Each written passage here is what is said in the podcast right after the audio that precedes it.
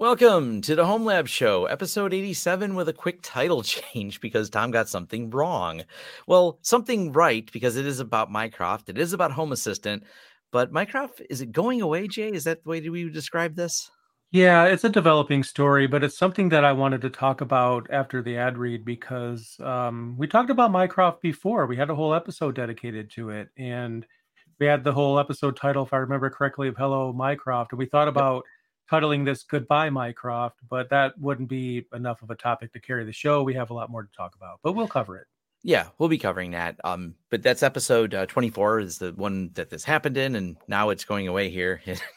we've we've now outlasted Mycroft as a as a yeah. podcast, and what helps us outlast that is paying the bills, which is going to be a big thank you to Linode. They've been a sponsor for a long time. Uh, they were sponsored before the Mycroft and after Mycroft, um, so we yep. thank them for being a sponsor. Great place to run a lot of the projects we talk about in here. If you need a public infrastructure to put some of these things on. We've talked about a lot of projects that'd be great in there. And the project today, interesting, and I bet Jay doesn't have this integration, but we'll find out later. Uh, you can integrate Linode is one of the connected apps that you can add to your home assistant. It will actually check the hmm. status of your load. I learned that today when I was uh, doing some of the extra notes and research. So we'll uh, we'll be talking about a little bit more uh, uh, on that topic later. But thank you, Linode, for sponsoring. We have an offer code down in the links below. Um, go to linode.com slash home lab show if you'd like to get started with them. We thank them for being a sponsor. And uh, yeah, let's just jump into this. And the first yep. thing we are going to talk about is the going away part of what, well, first, what is Mycroft? And we can, I'll let yeah. Jay sum that up. so, Mycroft is, and this is why this is so sad to me because um, it's one of my favorite – open source projects ever. And you know of course there's some there's others on that list too because i'm a fanboy when it comes to open source software. I just love it when people create something amazing. But mycroft was eh, the potential that it had was to maybe maybe possibly challenge the big players when it comes to smart speakers you know alexa and all those others that they have out there. But this one is open source so you can hack it. You don't even you didn't even have to buy one. You could just download the software. You could run it on your computer. You could have a voice assistant anywhere on your you know raspberry pi x86 pc anything that runs linux basically. The voice engine was open source so you could download just that part if you want. So um, it was a very professional experience because it was one of those that i think anybody could set up. It acts just like the uh, proprietary ones where uh, mycroft would spin up a web server or something to show you that, or actually an access point. You connect to it, and then it asks you to give it your actual Wi-Fi SSID and password. Then it joins the network, and it, it does that all just like a, a uh, you know device that you bought from Best Buy would do. And it offers the same features. You could ask it questions, it could search for you, you could integrate it with your home assistant or whatever you want. And since it's open source, you could create your own skills, as it's called, so you can extend it further. At one point, I had it connected to my uh, Volumio, so I could say, "Hey, name of assistant, play, you know, name of band or whatever," and it would actually do it. It was pretty cool. So um, the Mark One is the device that's been in the background of. I want to say the majority of my videos at this point are getting close. It's on the top of my desktop. If you're yeah. watching the video version, you could probably see it. When people ask me, "What is that thing?" yeah, it, it's right there. Um, that's the Mark One, the very first one. I think I bought that in 2019, 2018. I can't remember. It was a long time ago. And then that was going well. Then they came out with, or they were coming out with the Mark Two, which is an upgraded device. Uh, would have you know faster processor and some other features added, different design. And uh, okay, that's cool. It's moving along. So um, basically, I was going to get a review unit, but for the channel, but that never came but I but it's fine because I figured they were you know really busy. They have an open source project they're maintaining, no problem. I'll just buy the Mark II myself out of my own money, and then I'll review that because either way, I wanted to have a review of the Mark II. I mean, I bought it. I may as well uh, put out a video if I spend money on something. Um, but then I just randomly checked their blog and they're shutting down, and I'm thinking, well, I can't review it because why? You can't buy it well, you, you might be able to buy one if they have one in stock, but I don't know why anyone would if it's shutting down. So that's sad.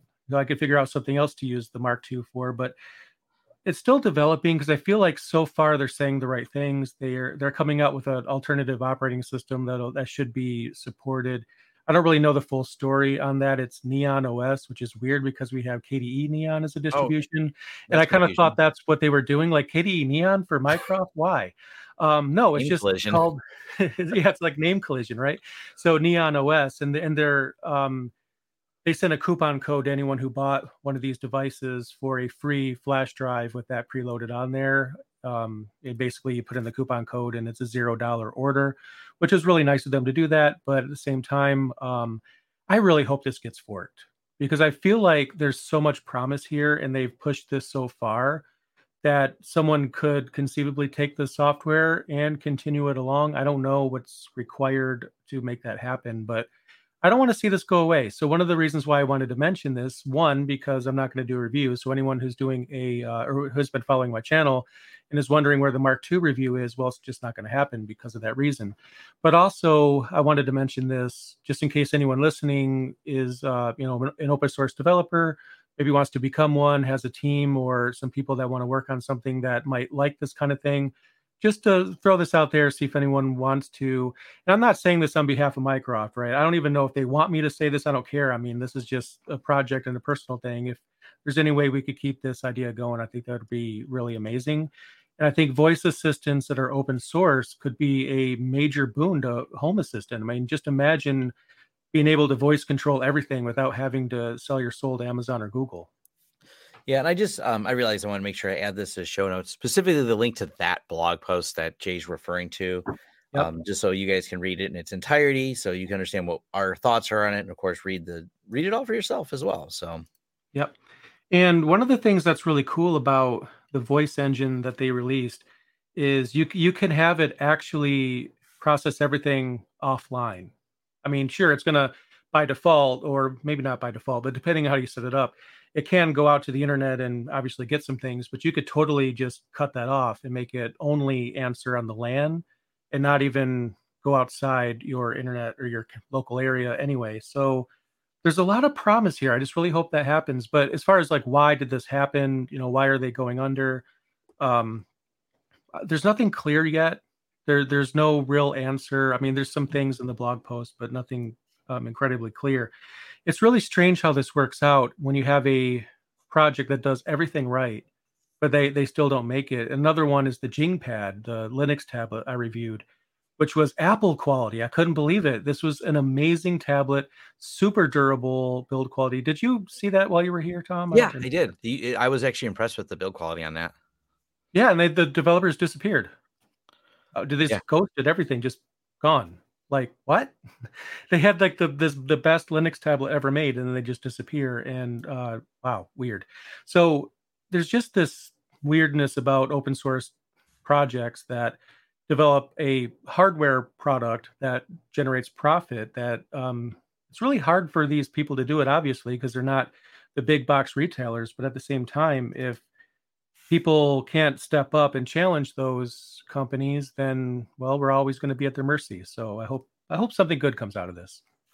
Yeah, there's it's interesting, but being an open source, being a self-hosted project, um, there there's a good likelihood there'll be someone to pick it up and fork it. Now, the the likelihood of being one of the big guys like Google is pretty zero, pretty much zero because they're yeah. like, hey, welcome to our ecosystem.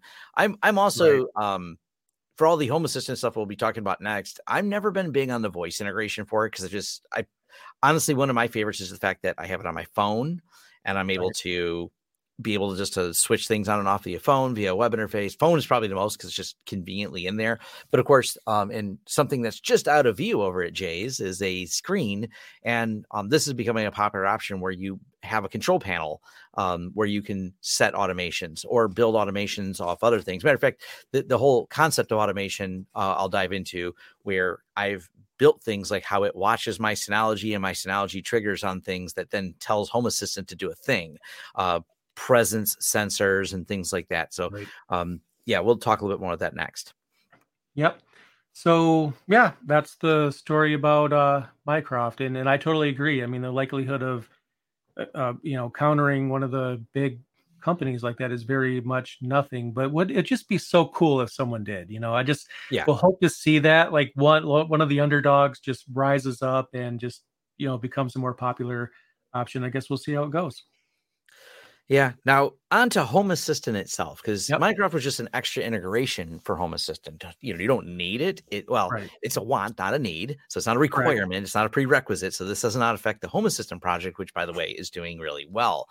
I've actually been impressed. Their updates come uh, rather frequently. Uh, the updates, with the exception of one, in my few years of using it, I've had a single update that broke one minor integration, uh, which was my Synology integration. Didn't work for I think it was almost 16 hours before they fixed it. Like that's how fast Wow. they fix problems. That's better than most companies. They they knew it broke when it update. Options were rollback. Options were wait until the developers who were aware of it. And by the way, it broke on a Friday, um, but they managed to get it fixed. I think it was Sunday. Um, by Sunday, like broke on Friday, updated on Saturday, and on Sunday there was a fix for it. It was still happened relatively quick, but the overall, um, I, I would really rate Home Assistant as a very high quality, well developed, very active community project. So, uh, I wonder if their there. developers use it a lot, and when there's a bug, it affects them too. you know, so like they have to get it going because their significant other is probably you know upset that the lights don't work. Fix the thing, okay, fine, and then they fix it, then send the pull request. Obviously, I have no idea that that's even true, but it would just be kind of Yeah. funny because I'm sure they use it because if uh, unless they Very just likely. develop for the sake of developing, probably not. Yeah. But um Home Assistant kind of in a nutshell is a self-hosted, does not need the cloud by default. You can connect it to cloud apps. It does have lots of extensibility, but in a nutshell, you're talking about a system that you can host yourself. Now you can host this on different things. Uh, that includes a Raspberry Pi, which before you throw a bunch of hate in the comments, it does not require Raspberry Pi. That's just what I'm hosting mine on. Are you hosting yours on a Raspberry Pi, Jay? I have the Home Assistant Blue, which is the Oh, okay. dedicated device that they put out that's based on Odroid. Got it. So yes, you can use Odroid. You can use other single board computers for it. Um, I don't have the entire list, but they do on their website. But you can also run this as a Docker container. You can run this. Uh, I believe there's even. I haven't really done much testing with it, but I will soon. Uh, TrueNAS Scale even added this as part of their officially supported packages in. Uh, as the app. So there's actually a lot of different places you can run Home Assistant. It's not limited to. We have chose to put it on a Raspberry Pi, but I know uh, we made those choices because I've been using it for a while when Raspberry Pis were plentiful, and now they're not. So Right. we we Yeah. will completely admit to being aware of that. One advantage though, of running on small single board computers, just in, as in general, is if you're doing things like, for example, um, the studio computer that is bringing you this podcast right now and doing the recording, uh, that was woken up be via my uh, Raspberry Pi sending a Wake on LAN over to it.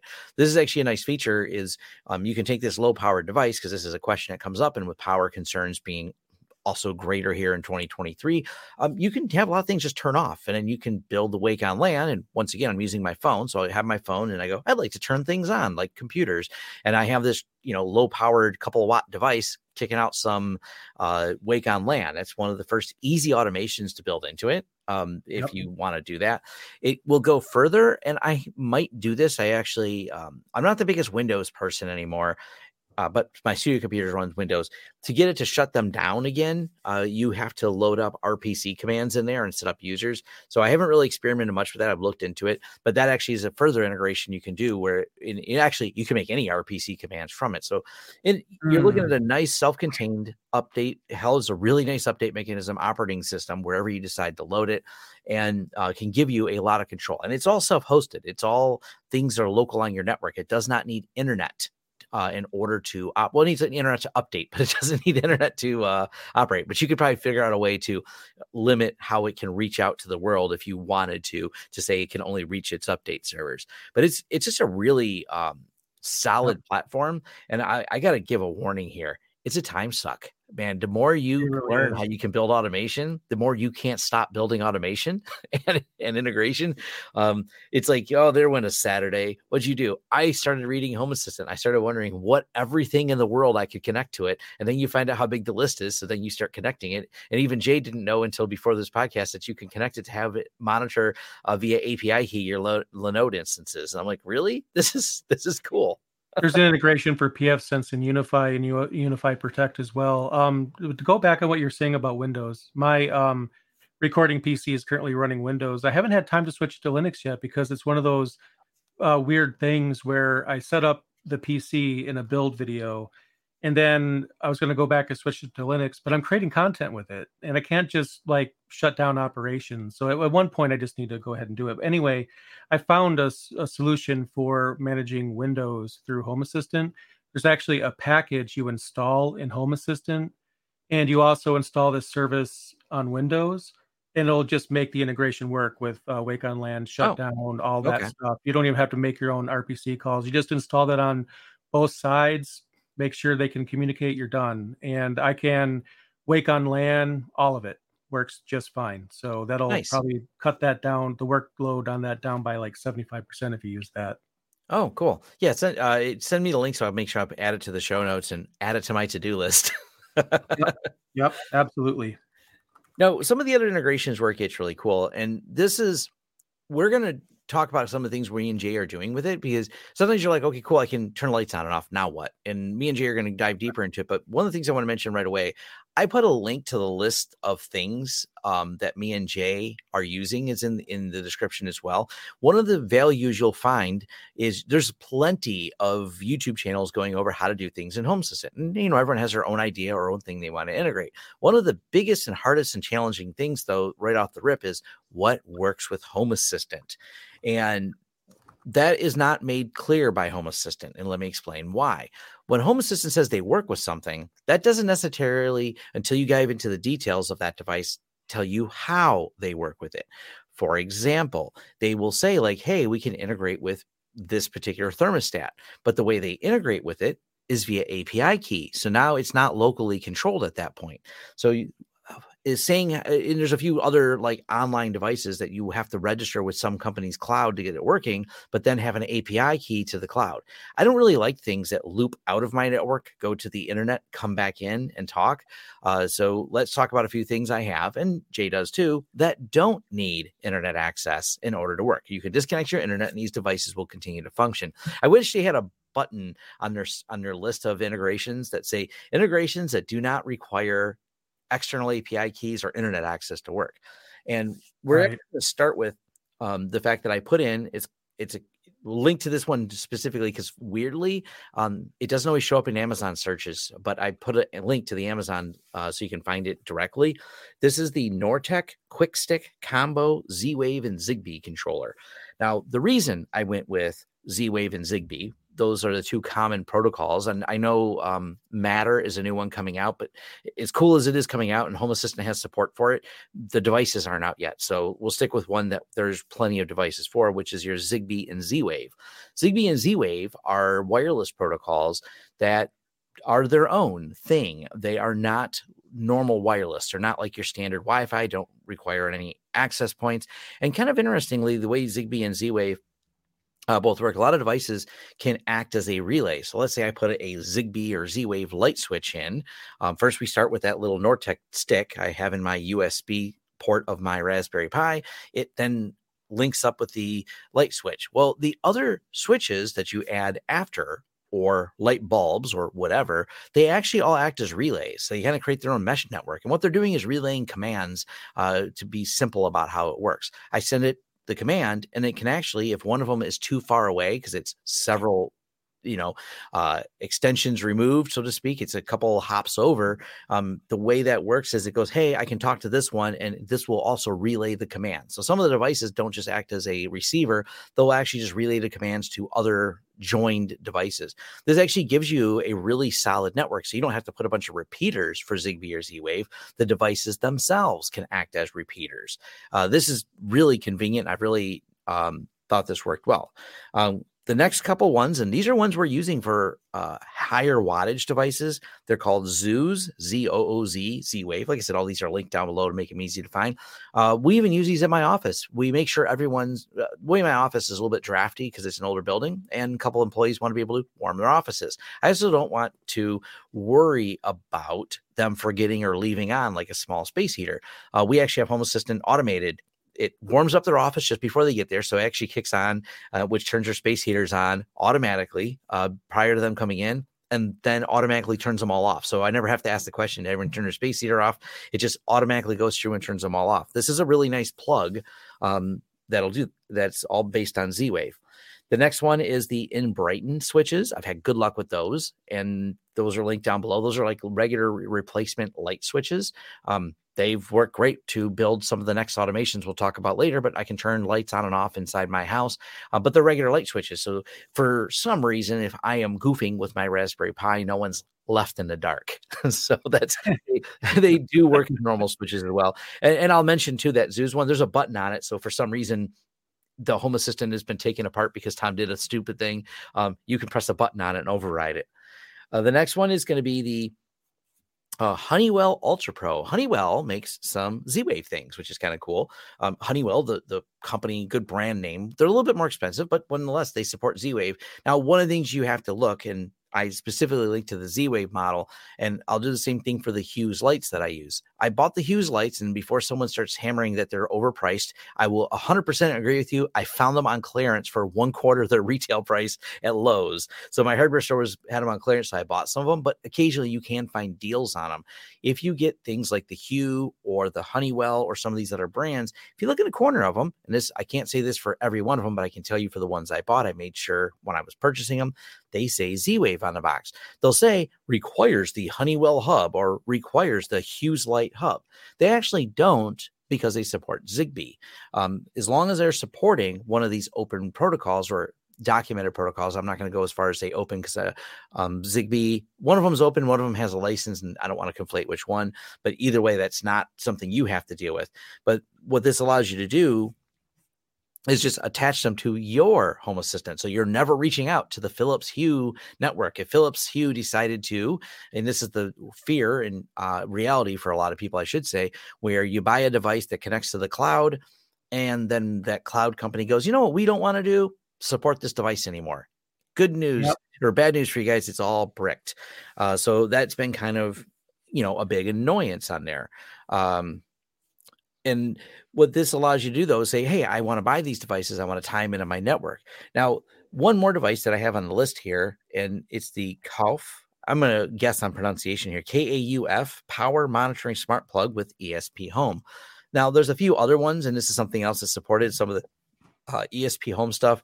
They're they connect to your Wi-Fi network, and it builds. Uh, you go ahead and describe it. You're better at describing it because you you're the one that has these ones. Yeah, so these are the ones I have. So, quick quick background. I used to use a brand called Teckin. It sounds similar to the popular fighting game series, but it's not. It's T E C K I N, and I'm not recommending uh, those ones. Don't buy those. Um, I, I, was using a script to basically jailbreak those and install ESP Home, which is a um, alternate firmware that you can load that's open source, and that was going well. But then they changed the firmware that it comes with to lock out said script, which is an a-hole move in my opinion. So I found the uh, I don't know cough cow for I'm so sorry I can't pronounce this well. Yeah. But they're great. They actually come with ESP Home built in out of the box. So you plug them in and you check your list of Wi-Fi networks. You join the one that it creates, and then give it the information for the Wi-Fi network that you use for IoT, and then it'll reboot and then connect to that Wi-Fi network. If you fat finger the password or something and it can't connect, it'll reset itself and then create the uh, access point again and give you another chance to enter the password. So it's super easy to install. And once you once you do add it to the network, Home Assistant sees it immediately. It says, "Hey, I found a new device in your network. Do you want to add it?" it it's the smart plug. So what I do is add them one by one because you'll have like a bunch of the same name. It gets very confusing. So I add one, rename it, add one, rename it, and it's so easy that it. Um, I can't imagine any way to make it easier than that. You just add it to your Wi-Fi network, and they just show up in Home Assistant. It's like magic. Yep. And like I said, that's another way to do it. You can certainly do those. And it just comes down to if, if you have Wi Fi coverage, and that may be something that's no problem for you. So you can put the plugs anywhere, provided they have Wi Fi coverage. For me, I went with the Z Wave and the Zigbee ones because the range is good and because they relay. And someone, as they pointed out, has to be a, uh, a device that continue they can't they actually specify whether or not the device can relay it also has to have continuous power obviously um, to be able to do that but different approaches to it. It kind of depends on your use case and which way you want to go. But by the way, they can all live simultaneously. If I wanted to buy a few of these, you're not limited to one or the other. You can use all of them at the same yep. time, which is actually really kind of a neat feature as well. Um, to be able to use all of them. And a few people commented about the um, things like the TP links. Uh, yes, TP links. Um, there is uh, uh, a little bit of a, a, fundamental problem with the TP link. And this is where I went down a little bit of a rabbit hole. Watch the age of the video that you're watching it on because there were certain firmwares. There was some debate, and I this is one of the reasons I didn't order some of the TP link. Like there was some firmware changes you had to make, but you didn't have to make them unless they were a certain age. Like the mm-hmm. older ones had an easy firmware that would support it, and then TP Link because they want you to buy their stuff. Um, apparently had a firmware change that made it harder to make them integrate to Home Assistant. Uh, those are weird little details. That's why I mentioned stuff that works right off the rip versus companies that kind of want you to use their cloud. So they'll do firmware things like they they want to make it. it maybe it's by accident, but I really don't feel this way. They may want to make it harder to do uh, the integrations um, because they want you to use their because a lot of these companies they they sell their own stuff. They're not just selling the plug. The plug is the cheapest part. They usually want to sell you on their services their cloud and get you tied into an ecosystem. And this is one thing home assistant really helps you defy is that ecosystem and lock in those companies want to like burden you with going you have to use our stuff.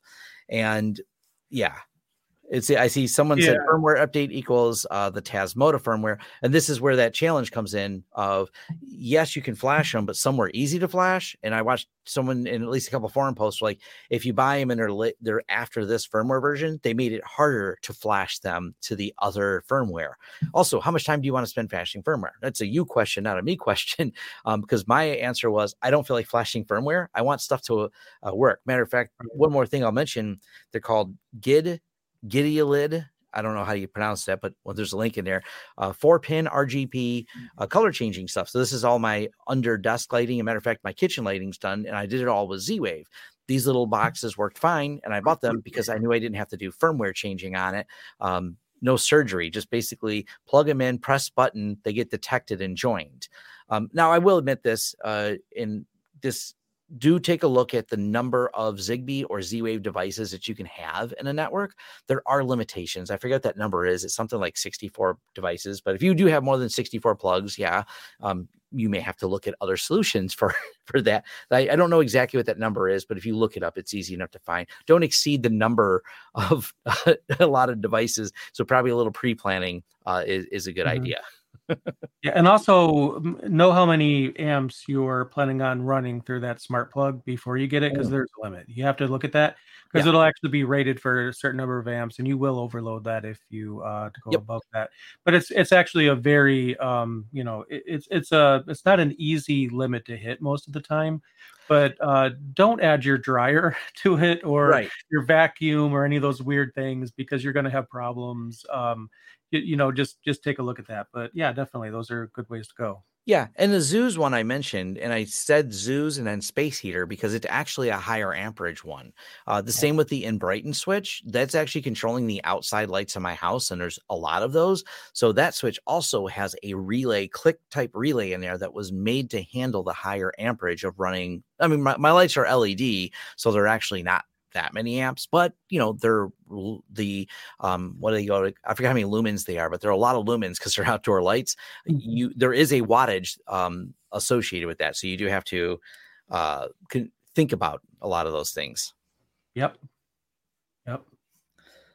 Um, quick side note I'll make in the hard to pronounce part of this. Um, I learned and uh, I actually think Linus Tech Tips, they did a short video on this of why there's so many weird names for these companies on Amazon. Uh, this is how they avoid trademark. Uh, they they just put it, they're not names that have been lost in translation, like they mean something in the, and maybe because like a lot of these brands might be from China. Uh, it's not like they have some meaning um, in their native language. They just make up and mash words together um, that way there's never any copyright or trademark infringement so they just invent a name that they you know, uh, Hauf power monitoring system and there's probably not a company called this because eh, it's not a real word and now they don't have a name collision when they set up an amazon store to sell these. So that's a little trivia yeah. i learned about why there's so many weird names on there. It's how they avoid it. Also by the way if you know how they spell this weird name because you click on a link you you implicitly find it because there's nothing else with those combination of letters. It's not a word. That's literally why the band CHVRCHES replaced the u in their name with a v because you otherwise wouldn't be able to google their name so they they made that one change to make sure you could. You know, people do things like that all the time for SEO. It's actually kind of funny. Yeah. So it's just kind of a kind of fun uh, little tidbits on there. You know, it's kind of weird because I seen someone asking. I don't know which companies have declared like singing the praises of home uh, assistant friendly, um, there are companies that are more friendly than others. The nice thing is the companies that do things like Z Wave don't care um, or Zigbee because they they know you got to connect to a Z Wave or Zigbee, and us technical people will build our own hub as opposed to using some cloud enabled one. So those companies to me are like the least likely to care. By the way, Z Wave and Zigbee, you're not talking about a standard TCP/IP style protocol. So these, there's never an opportunity for these little Z Wave plugs to call home to some external thing. There's no internet access on your Z Wave controller. That's not what Z Wave does. It's not how it works. Right. So you kind of, I've seen someone say, well, isn't there some risk about the Wi-Fi ones eventually trying to be on a network and call home? I guess because technically you're giving them that's up to you then, and it's relying on you to design your firewall rules um, properly right. for those. That is on you. Um, because yeah, they you're giving them internet access or you're not based on your firewall rules, not based on device policy at that point. So just a few things to consider on there. Yeah, uh, firewall rules. Those are important. That's how I fixed my uh, smart TV that has built in ads you cannot disable. There's no way to disable the ads at all. And firmware updates constantly that probably just give you more ads and it just keeps reaching out and eventually and you can't even turn that off either its ability to reach out to the internet unless you just disconnect it from the wi-fi and i wanted it on home assistant. So i literally just added a firewall rule i think you were the one that read that uh, gave me the idea to block all outbound traffic from that tv absolutely yep. works just fine. I get no more ads i can't download anything. Every now and then it might give it might complain about internet access but yeah that's tough. You don't get internet access you're naughty. Yep. All right on to the automation side of it Yep. And I'll I'll admit I don't. You're are you using Node-RED at all right now, Jay? No. All right. I me and Jay have built our automations using the native built-in Home Assistant's automation tooling. And it's good. It's got a lot of features, but I will admit, and I do not have any documentation or videos on this, but I believe the hookup uh, does. If you type in, it's one of the great. It's a. It's one of the top videos. Last I searched, if you type in Home Assistant Node-RED tutorial, he's got a great tutorial that walks you through what Node-RED is. I found the Home Assistant automations adequate, but if you do not, find them adequate.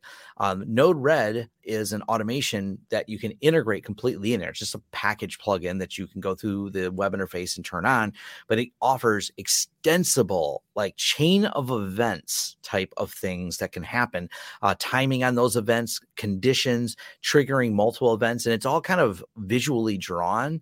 Uh, it's really clever how it works. So if you have a more extensive need, it's um, beyond the scope of this particular podcast. But yes, I'll I'll admit it's a it's a new rabbit hole you can go down where you know Jay could build an automation where uh, we monitor his Linode instance and it comes down and blinks different lights based on presence detection of what room Jay is in, or maybe mm-hmm. he hmm. has to fire off a speaker. Jay, the home lab show doc, the home lab show has gone down uh, due to this error and reads the last error log, and you could probably write that entire automation there, which is awesome. but um, yeah is it's it's pretty neat it, but it comes down to what your use case is um i try to go for myself the minimum amount of complexity and when i get to what i need cool and as much as a rabbit hole as this was i feel happy with the automation i have but that doesn't mean there's not a future where i'm unhappy and going i would like more automation in my life and node-red could be the facilitator for that extended so uh, all depends on how deep you want to go with it And I think that's a perfect segue right into this because um, what I'm finding out more and more is that if there isn't a way to do something, there actually is. You just have to adjust your thinking a little bit. Because we were we were talking about some things like you mentioned an IR blaster because I was talking about my monitor when I switch from one computer to the next. There's mm-hmm. a couple things I have to switch.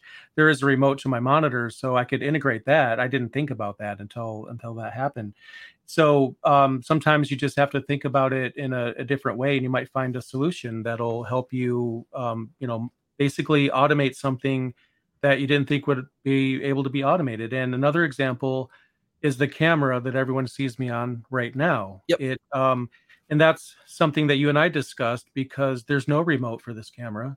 There's so an ir blaster will not work. And that's that's sad because what I want to do is be able to just hey say hey personal assistant time to record and everything come on. But the camera has always been the thing that doesn't. The TV will come on recording PC comes on lights come on all of that works but the camera has a physical on off switch. You have to toggle. There's just no way around it. So then that's when you mentioned a fake battery, you know, on a on a cable. Yep. And I just leave the camera on all the time and then plug it into a smart plug and I'll automate that. And because it's a fake battery hooked up to a, you know, power cord essentially, it's just feeding power off of AC no problem. I just hit the button. It cuts the power to the camera. Um, I, I, hope that's not a bad idea. If the camera needs some kind of a shutdown thing, I'll have to look into that. So yeah, a little bit more research is needed. But at the same time, um, you know, this is the the mindset that you go through as you start to think about these things. When something seems impossible, you're like, oh, right. Like in your case, you are thinking about RPC calls, and I'm sure that'll absolutely work. But there's a there's a plugin, just download the thing and it works. And sometimes uh, you just have to know what to search for because different search terms will um, decide whether or not you actually find what you're looking for. But there's so many different combinations of settings, and I think that's where it starts to get really fun when you start to put things together and something cool happens. Yeah, and this is where like especially me and Jay because we we want to and everything else is is the pain in between. Me and Jay really love technology. Me and Jay really love teaching about technology. The pain in between is anything we have to do from editing to right. the recording to how do we build an automation around that? So one of the things we did um, was we build automation like Jay comes in and tells his system to record time and it goes through and sets the lights to a certain setting. It sets the color range of the lights. You can get that specific with it. So instead of him making sure that's all in check the home assistant is now doing all that as an automation. Yep. uh, his studio what it looks like when you see it now versus when i come over and we're not recording and over jay's is a different look. You have different sets of lights on and things like that. We have these mm-hmm. studio lights around us and i've done the same thing. You you build a scene and you say this is the thing i wanted to do. I'm lucky that this camera um, all i had to do is take the battery out the one i'm on now. I took the battery out and i leave the power button in the on position and then i have a switch on the plug that uh, fires up the camera because it's got an external power source and it remembers all the settings because as long as it powers on all the settings are always at last known setting. So I built automation into that. So it's kind of cool that when you know these are one of those things. Think about what your goal is. What's the outcome or what's the pain point you have uh, yep. with these, and then that's how you start your automation journey. Is going all right. I want. I've started with a goal. I know Home Assistant has a million ways to do it, and you keep adding into Home Assistant until you've reached the goal. And neither one on me or Jay needed Node-RED to reach that goal, but hey, there may be a future date where we do. Um, but I don't want to discourage you because if you want to build something complicated, hey, I like to mention that it's there for the extra things you may want to do.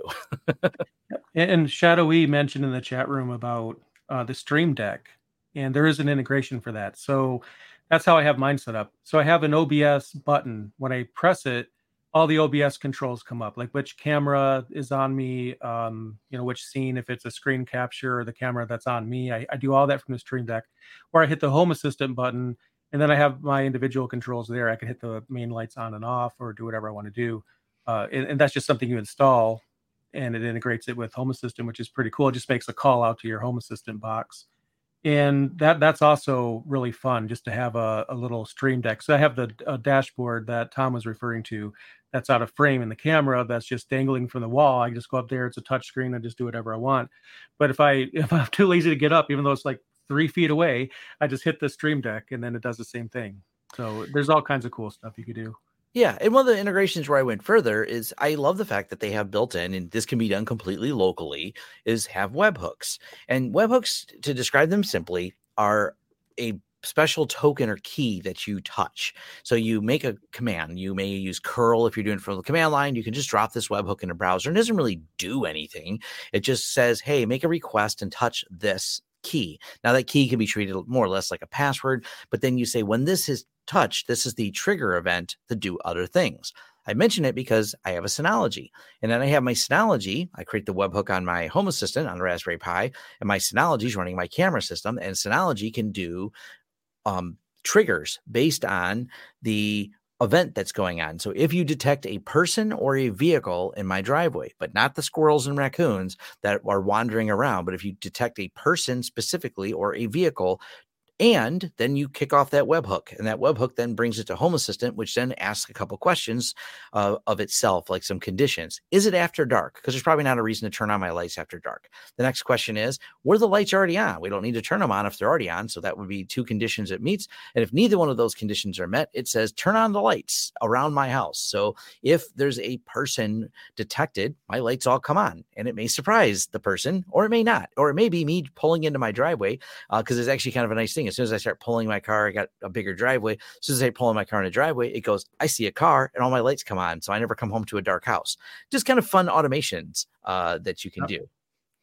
Oh yeah, it's just it's just so much fun. I, I just have I think actually when I do take a vacation, it's actually going to be like a oh my gosh, I got time to work on Home Assistant vacation. I'm just going to probably automate everything that I haven't automated yet, and uh, it's just convenience like like you were saying some people might think why? I could i can hit a light switch it's no problem. Well yeah. sure you can it's but you're not thinking about it right like some of the things that i do for example is i have monitors on the sump or you know to make sure it's actually you know has power and it's on i get alerts if that thing goes down i know uh, you have to know about your sump. I mean, if you have one, yep. You know, you don't want a basement flood, so you need to know about that. And I have a Nagios alert on my sump pump, and I have Home Assistant watching it too. And um, Home Assistant also has a check that if the smart, if someone just you know accidentally bumps it and presses the button on the uh, smart plug, turns it off, then every five minutes, Home Assistant is checking: Are you on? Are you on? Are you on? And if it finds that it's not, it, will turn it on. Another trick that I like to do is I don't know if everybody, how many people know this, but you can set up a conditional in Home Assistant. So let's say you have a television, so you add the media player thing for it, so it shows you like what channel it's on and and what you're watching. And you control the volume and everything. That's pretty cool.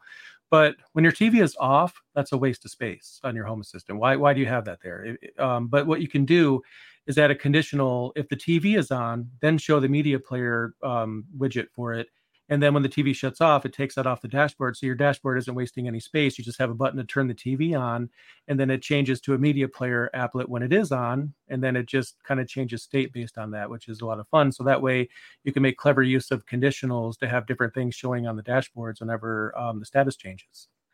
Yeah, it's it's really handy and being able to create multiple dashboards and multiple users. By the way, this is something my wife's not a particularly, you know, she's not tech savvy. She's not into tech, but she, as a general user, she has her own dashboard that's separate from mine. She doesn't need all the studio controls. And it right. might be annoying if she had them, if she accidentally hit ones on recording, that could create really inconvenient.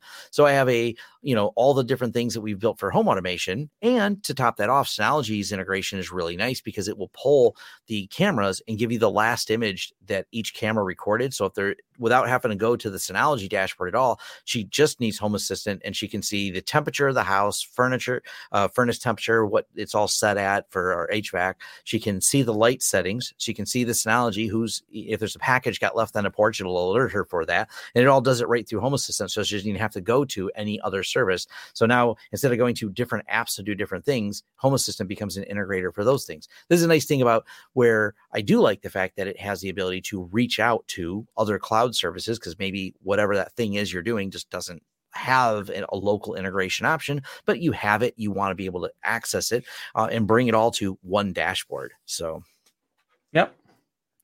Yeah, there's, yeah. there's so many things. I feel like I could just fill an hour with all the things that I've automated because um, sometimes the challenge is what does the audience want to hear based on me rambling. But if you think about it, you can do it. I mean, I even have a speed test for the for the internet connection in Home Assistant that checks yeah. every now and then. It tells me what my upload and download is. I mean, the, the list goes on. There's an infinite amount of things you can do.